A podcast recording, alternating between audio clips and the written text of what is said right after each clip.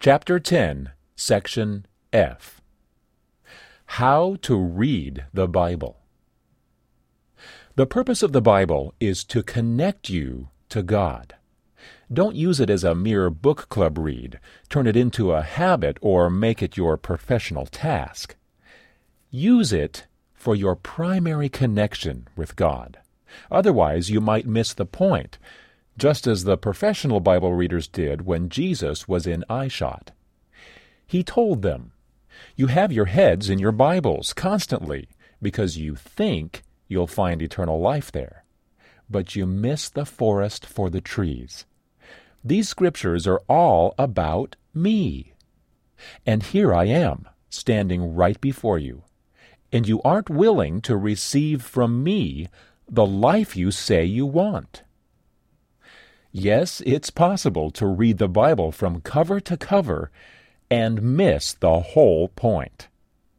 You might memorize it and even teach others about it, but all the while overlook what God seeks to reveal to you.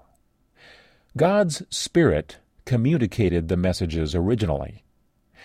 You need that Spirit to take the Bible into your thinking and actions. Begin by asking God to provide you with His Spirit, to connect you with Him through His Word. There are many versions of the Bible. Find one that you're comfortable with and rely on God's Spirit to communicate with you.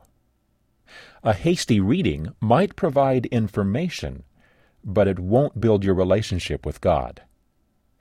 If you have just a snippet of time, Take a phrase or a verse, a psalm or a proverb, a line from the words of Jesus, or a reminder of a familiar Bible story.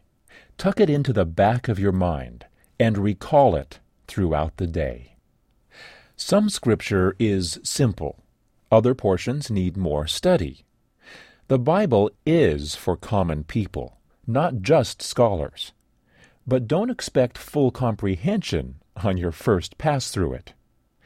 It's about God, so it communicates directly to you, but it will also exceed your understanding. Underline, highlight, write in the margins, jot notes in the back. Compare one passage with another. Consider the broader context beyond a single verse or even a chapter check into the historical background, and then make applications for your life today. When you return to a passage, you can start afresh, review, or focus on underlined portions. You might be surprised at what impacts you when you reread it. Ask the Spirit to use the input you receive from the Scripture to guide your conversation with God.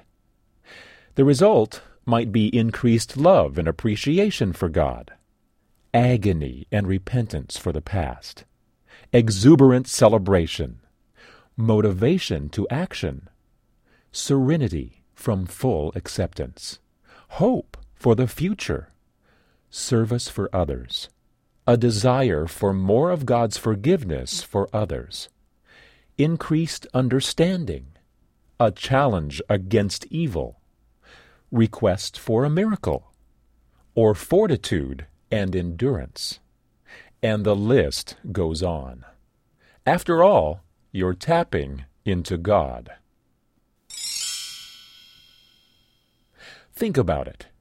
Why do you read the Bible, and how do you read it? Pray about it. God, I'm scared.